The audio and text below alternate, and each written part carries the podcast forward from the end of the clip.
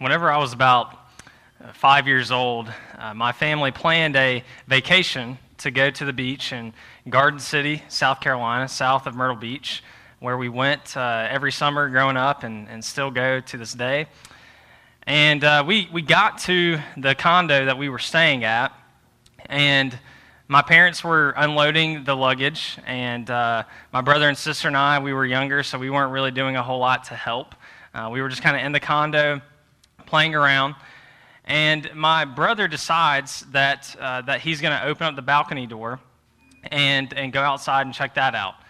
Well, as he did that, a big gust of wind came flying through the condo, and it slammed the front door to the condo shut.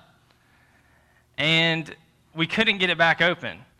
It wouldn't open back up. And so my parents had to call maintenance to come up and to fix it, to get the door opened again. And on top of that, a little while later, one of the toilets overflowed in the condo. And then to top it all off, I was playing on the couch, and I jumped off the couch, and my front teeth smacked the coffee table, and my parents had to research dentists in the area to get some dental work done. And needless to say, my parents decided that we were going to cut that vacation short and head back home. Now, we planned to have a fun vacation, to enjoy time with one another, and to just enjoy a family together. And as you can tell from my story, that did not happen. That did not happen. And many of you can probably relate to that story of my family vacation whenever I was about 5 years old. And in fact, many of you have probably had vacations like that one. And if you haven't had a vacation like that, you've probably had experiences like that in your day-to-day life, where you planned something, you thought it out, you thought things were going to go well, and they just didn't go as you had expected or had hoped for. And so even the most well-thought-out plans sometimes will not work. They don't go as expected. Now, on the other hand, there are probably many of you in this room who are not very big planners, and maybe you're a little bit more free spirit, and maybe you get to a point in your day or something, an event going on in your day, and you realize, man, I didn't really think that through that well. I should have maybe thought about the details of what I was going to do or what I was going to say in this instance. And so there's two sides to the spectrum. And so some planning is good and it's necessary. However, even the most well-thought-out plans can fail, because God is the one who is ultimately sovereign. He is the one that is ultimately in control of our day-to-day lives. He is over all things that go on in this world. And because of that, we are called both to seek his will and also to do his will for our lives. We are called to both seek his will and also to do his will for our lives. And not only are we called to seek God's will and to do God's will, we're also told in Scripture that our lives are very short in the grand scheme of eternity. Our lives are like a mist. We're here and then we're gone. In the grand scheme of eternity, that's very, very short. And so this increases the urgency that we have to actually live out God's will for our lives. We don't have long, and so we need to live out the truth of God's word. We should live out his will for our lives. And this is the main point that we're going to see in our passage this morning, that life on earth is short, so follow God's will for your life. Life on earth is short, so follow God's will for your life. And we're going to be looking at James 4:13 through 17 in order to do that. So if you haven't turned in your Bibles there, I would encourage you to open up God's Word to James chapter 4, verses 13 through 17 as we dive into this together. So again, the main point is life on earth is short, so follow God's will for your life. Follow along with me as I read James chapter 4, 13 through 17. This is the word of God. Come now, you who say, today or tomorrow we will go into such and such a town and spend a year there and trade and make a profit. Yet you do not know what tomorrow will bring. What is your life? For you are a mist that appears for a little time and then vanishes. Instead, you ought to say, if the Lord wills, we will live and do this or that. As it is, you boast in your arrogance. All such boasting is evil. So whoever knows the right thing to do and fails to do it, for him it is sin. Would you please pray with me? Heavenly Father, we come before you now, and we ask humbly that you would open up our hearts, open up our minds, open up our ears to receive the truth of your word. God, do a work in each of our lives this morning. I pray for those who don't know you in this room that you would help them to see their purpose in life is to worship you. And God, would you save them this morning so that they could do that? And for the believers in this room, I pray that you would help us to increasingly live out your will for our lives. Would you empower us to do that by the Holy Spirit? We pray in faith in Jesus' name. Amen. Well, under this main point of our life being short, so we should follow God's will for our lives, I've got two subpoints to that. And the first one being that is that we should seek guidance from and depend on God in all things you do.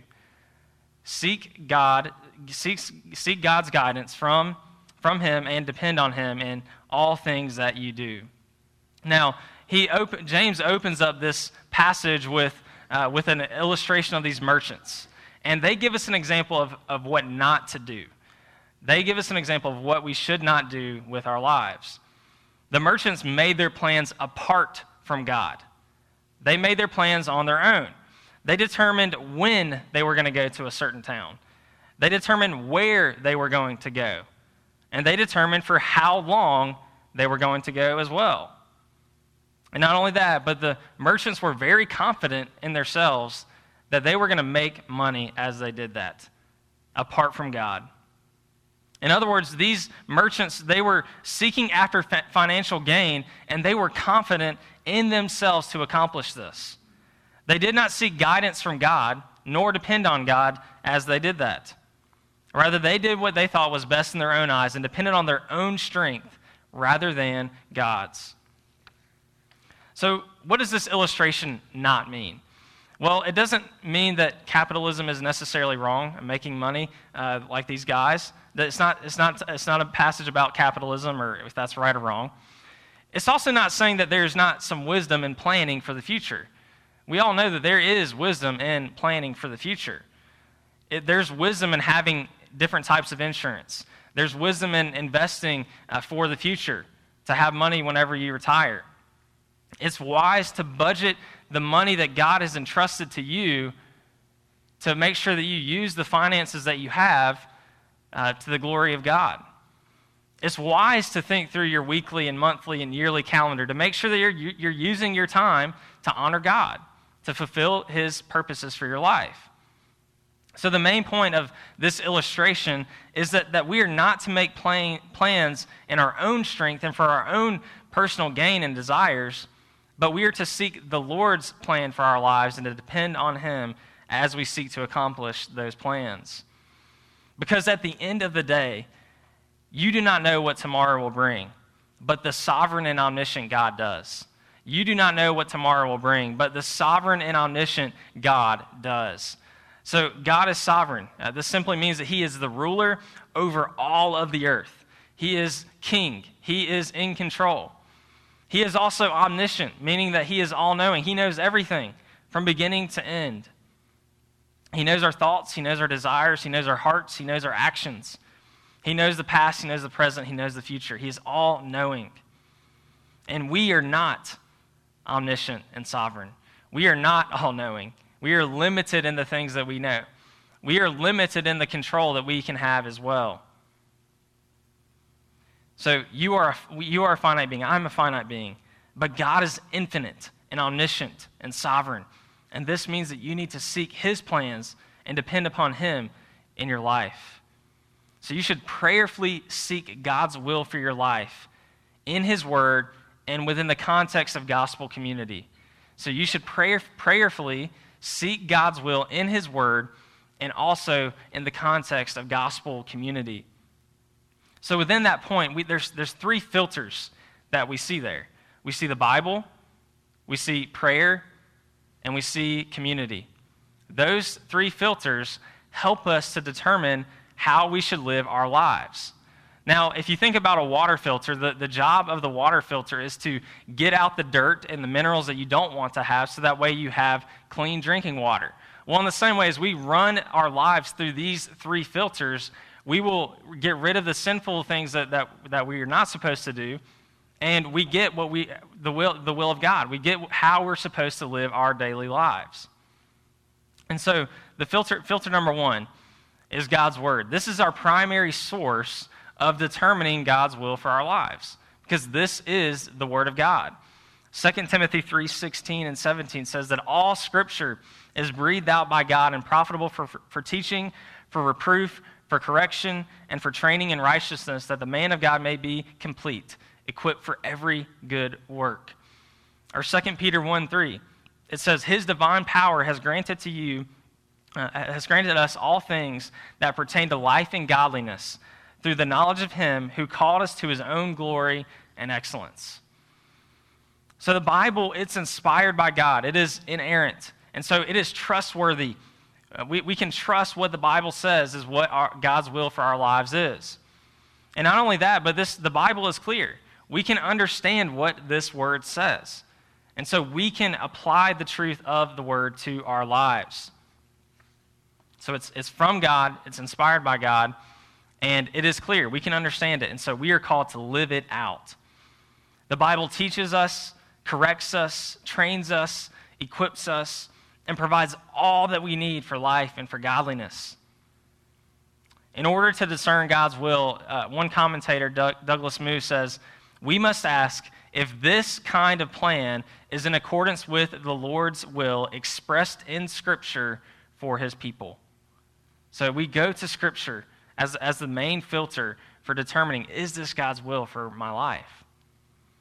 Now, the first step is in discerning God's will is to go to the Scriptures. However, every decision that we make can't necessarily be determined completely by Scripture, right? Scripture doesn't tell us you need to go to this college. Scripture doesn't tell us you need to major in this when you go to that college. It doesn't tell us that you're supposed to drive this kind of car or you're to live in this city. It doesn't give us every single person the instruction on those things. Now, of course, we should go to those. There are verses that speak to those issues, and maybe more specifically to the heart behind and the motive behind those decisions. But the overall decision, the Bible's not going to say that you need to go and live wherever. So we need to test our motives of why do I want to go to this certain college, or why do I want to major in this, or why do I want to go and work at this company or live in this city? So the Bible does help us with that, but it ultimately doesn't help us to make the decision. In addition to Scripture, then, the second filter is that we are to pray. So as we make decisions in life, we need to pray, and we need to seek God's wisdom for our lives. Pray and seek for God's wisdom. So we should be devoted to prayer and the different decisions and issues that come up in our lives. James 1:5 says, if any of you lacks wisdom, let him ask God, who gives generously to all without reproach, and it will be given him. So if we lack wisdom in a decision in our life, we're to pray. We pray to God. In Acts chapter 1, after Judas was killed himself, and they had to find a new 12th apostle, what did they do? They went to the Lord in prayer, and they asked God for wisdom on who they should appoint as the new 12th apostle. And for me, one of the times in my life that I probably did this the most is after I got saved my junior year at Clemson. So this is 2011, and in the August of 2012, the next year, so not even a year later, For the first time, I really start to pray, God, what is your will for my life? I've been planning to go to physical therapy school ever since my 10th grade year in high school. And I just was kind of assuming, okay, well, even though I got saved, I'm just still going to continue to do what God, what I wanted to do, what I thought I was going to do. But I realized that I needed to go to the Lord in prayer and ask God, what is your will for my life? What do you want from me?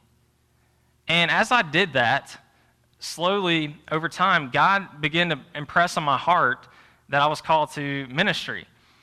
And at the time, I was completely floored. I was surprised. I didn't know what that even looked like. And so from August of 2012 through March of 13, I was just like, okay, what am I going to do? I'm graduating this May, and I don't even know what I'm going to do, God. Like, can you please help me out here?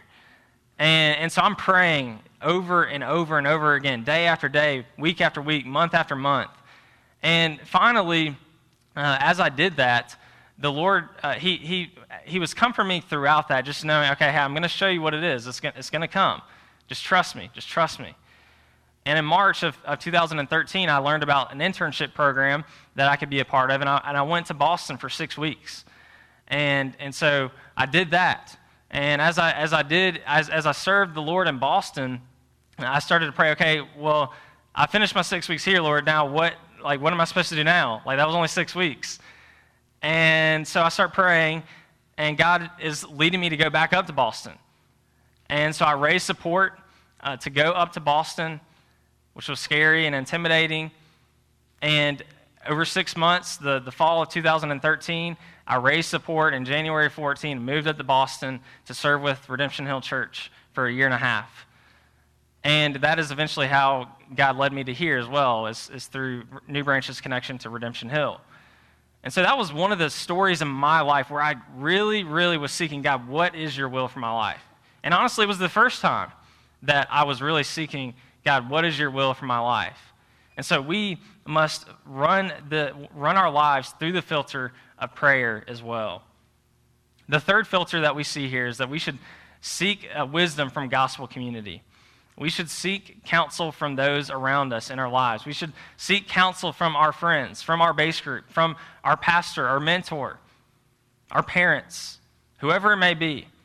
There are other people in our lives that are more spiritually mature and have more life experience that we can learn from, that we need to help us to see the gifts that we have, the weaknesses that we have, to think through, am I called to do this or that? Or maybe they've already been through that with one of their kids as they raise them up, and they can help you and give you wisdom and how you need to handle a situation with your kid.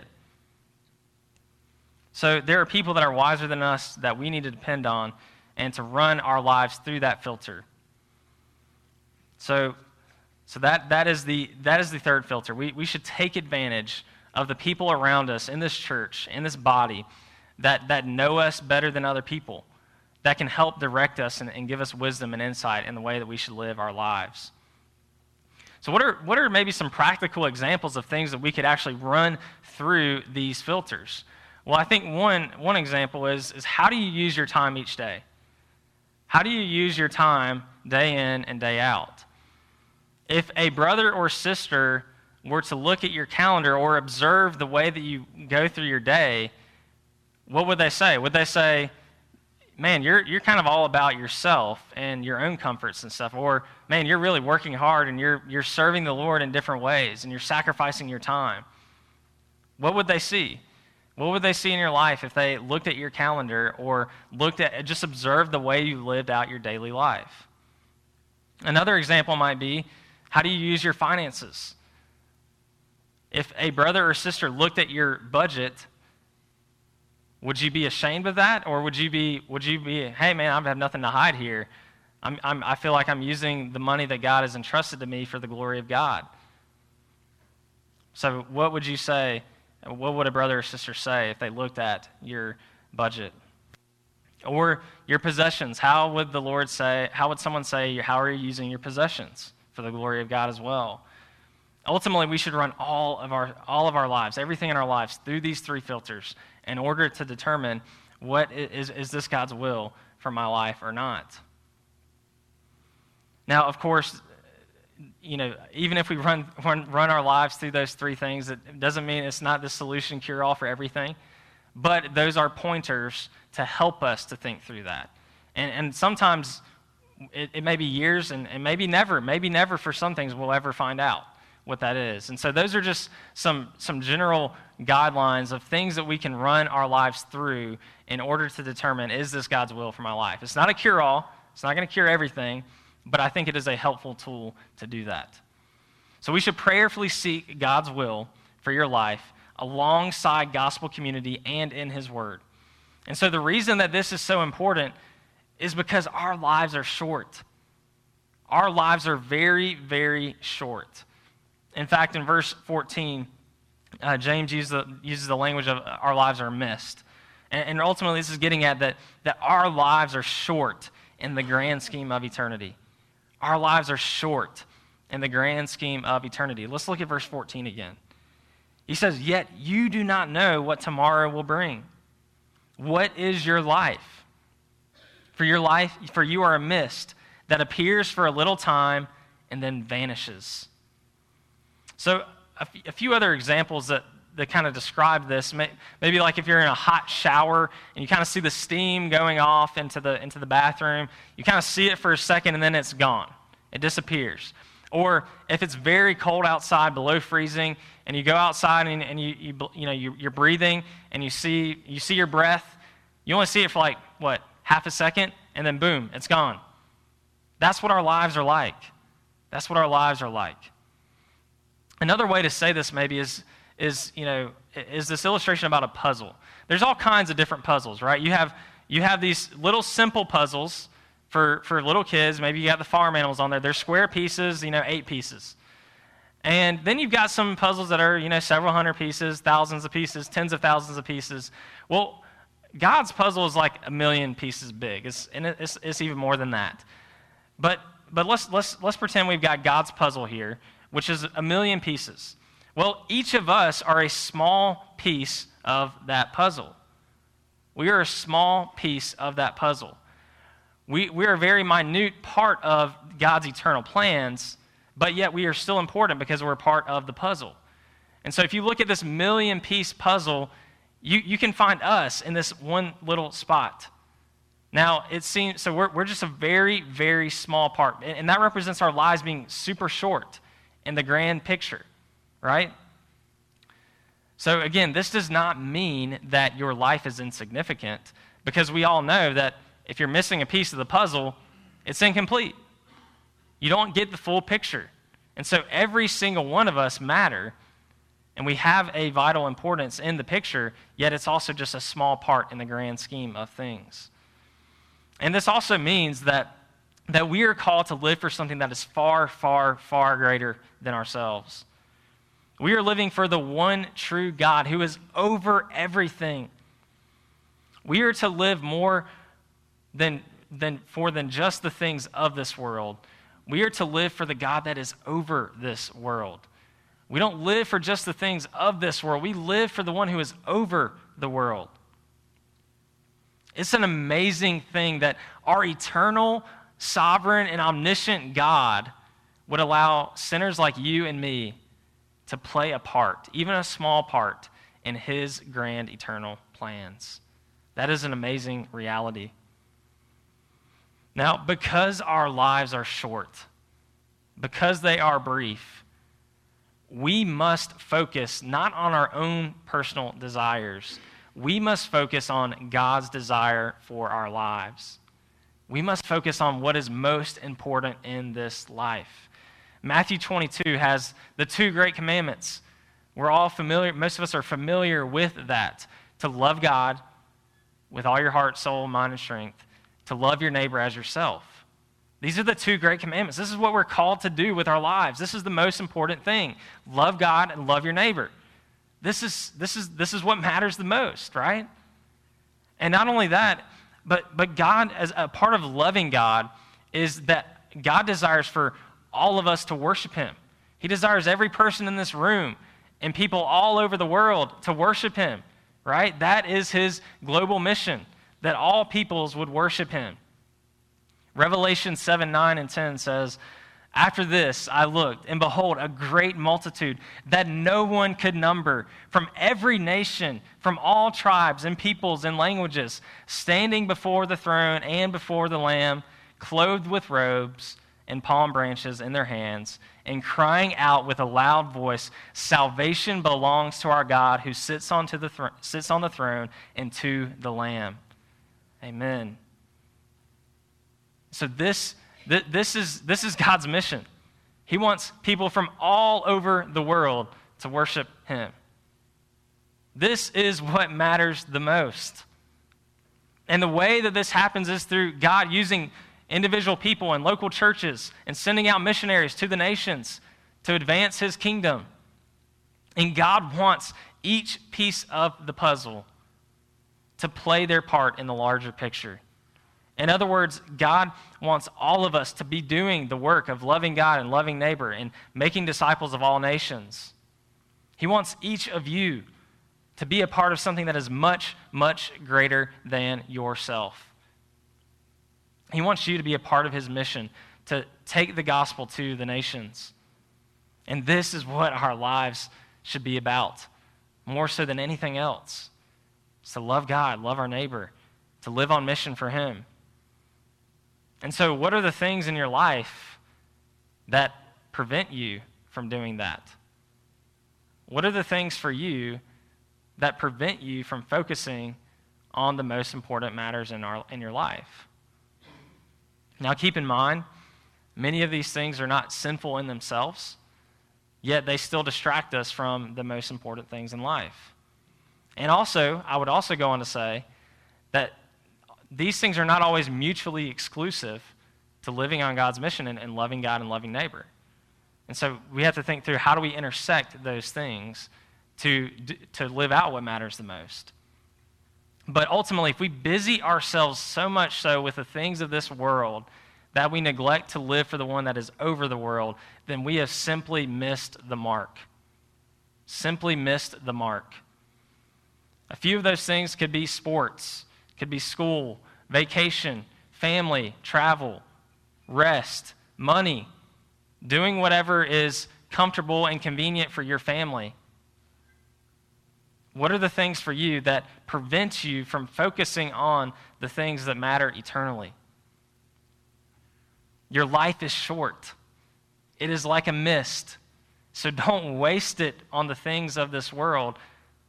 Exhaust it for the things that matter the most. Exhaust it for the mission of God. Exhaust it for loving God and loving neighbor. A part of living out God's will is seeking and living out his will for our lives and depending on him to do that. And another key part to living out God's will is to acknowledge God as Lord of all of your life. Acknowledging God as Lord of all of your life. And that's the second point this morning. In verses 16 and 17, James says that we are not to boastfully make our own plans apart from God, and especially plans that go against God's will. We are called to submit to Jesus as Lord of all of our life. He is our king. He is our ruler. And ultimately, the first step in acknowledging God as Lord is to repent of your sin and trust in Christ for salvation. It's the gospel. It's going from ruling your own life, living the way that you want to live, rebelling against God, making yourself your own king, crowning yourself as king and Lord of your own life, and it's humbling yourself to realize that you are not king, you are not ruler, but that God is, and that you have rebelled against him, that you have sinned against him, that you were separated from him because of that. And you need to humble yourself to believe in the one that humbled himself by coming down from heaven to this earth to die on a Roman cross on our behalf. Was dead and buried and rose again on the third day. To believe in him for salvation alone. Because it is in Christ alone that there is salvation. He is the King. So have you submitted to King Jesus this morning? Have you confessed him as Lord of your life? If not, then I urge you, do not wait. Your life is amiss. You're not promised tomorrow. Believe on Christ for salvation. Confess your sin. Repent of your sin and trust in Jesus, for he alone can save you from your sin. So that is the first step in acknowledging that Christ is Lord of all of your life. Now, if you are in Christ, then you have pronounced that he is the Lord of all of your life. He is the Lord over everything. He's the king of your life. He's over your life. He's the ruler of your life. And you live for him and not yourself. You live for him and not yourself. And this means every aspect of our lives. It means our marriage. It means our kids. It means our work. It means how you spend your time. It means your finances. It means everything. It's all-encompassing that Jesus is Lord of every aspect of your life. So in what areas of your life have you not acknowledged that God is Lord? What are the sin struggles that you have in your life that you know are rebelling against God? What are the different areas of your life, your work or money or your calendar, whatever it may be, that you are not submitting, that you're not putting yourself under Christ's rule? What are the things for you? Now, living under Christ's lordship as well, it also means that boasting and making your own plans apart from God is sinful. And that's exactly what we see in the merchants in this passage. And I'm going to read verse 16 again. It says, "As it is, you boast in your arrogance. All such boasting is evil." And this is talking about the merchants and how they were making their plans apart from God. And now the point of that is to realize that we are not self-sufficient. We are not sufficient on our own apart from God.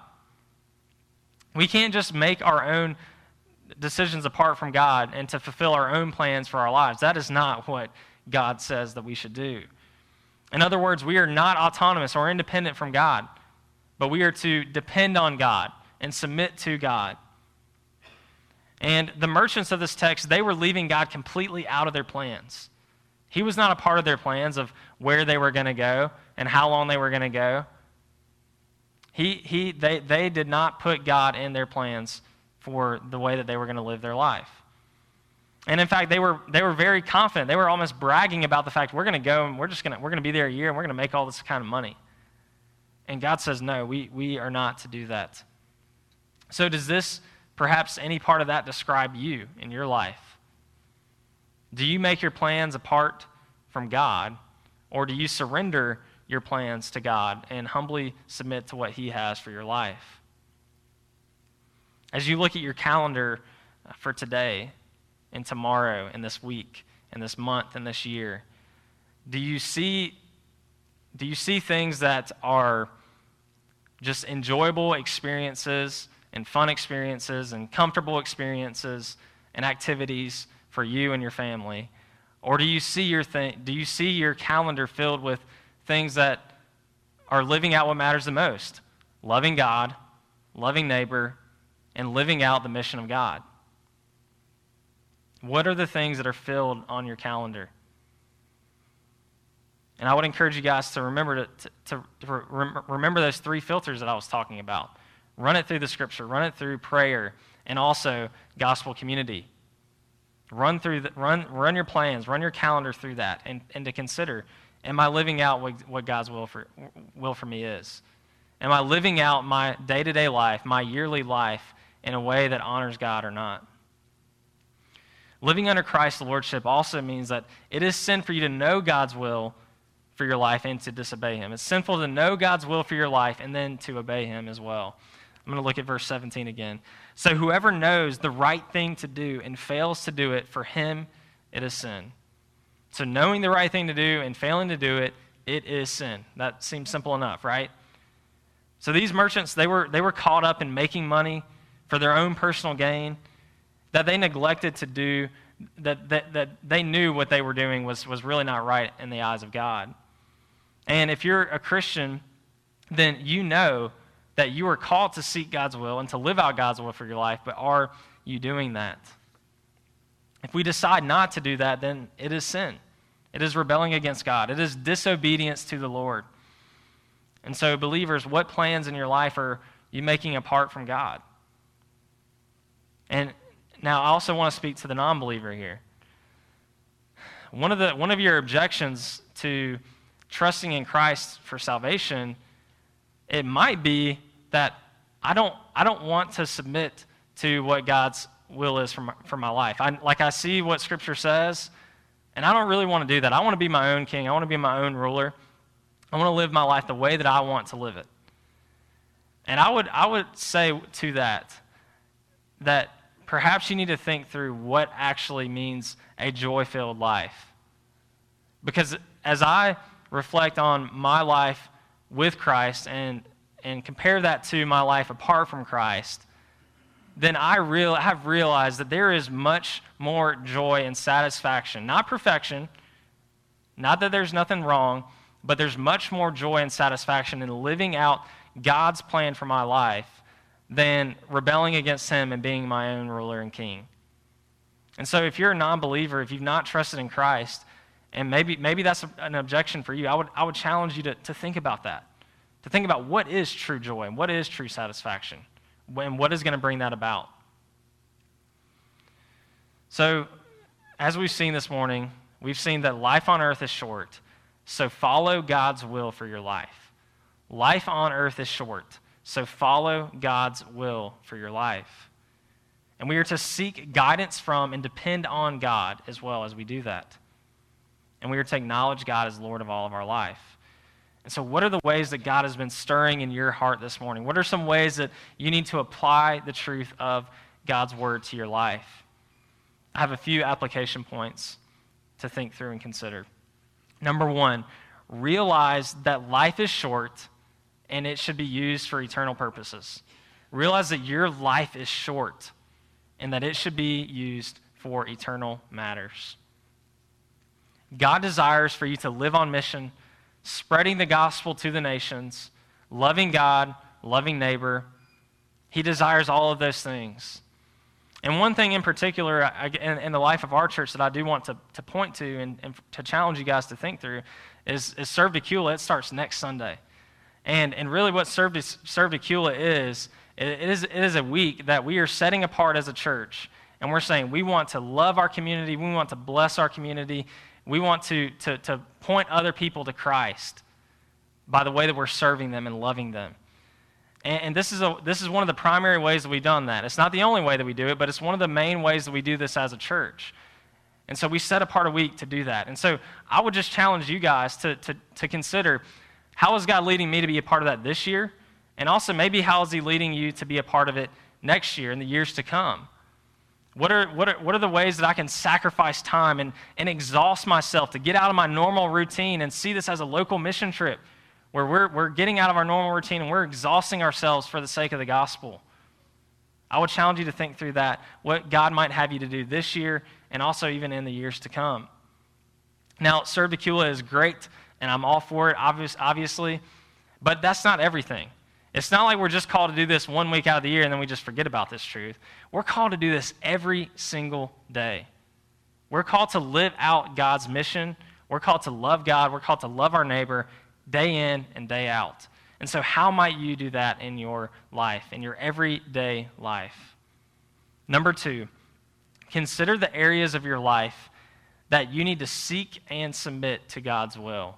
What are the areas in your life that you need to both seek and also to submit to God's will for your life? What are the decisions in your life that you have coming up this week and in the coming months? What are the things that you're wrestling with, the decisions that you have to make? And also, maybe consider the summer's coming up, or the summer's here. Tomorrow's Memorial Day. What are your plans for the summer?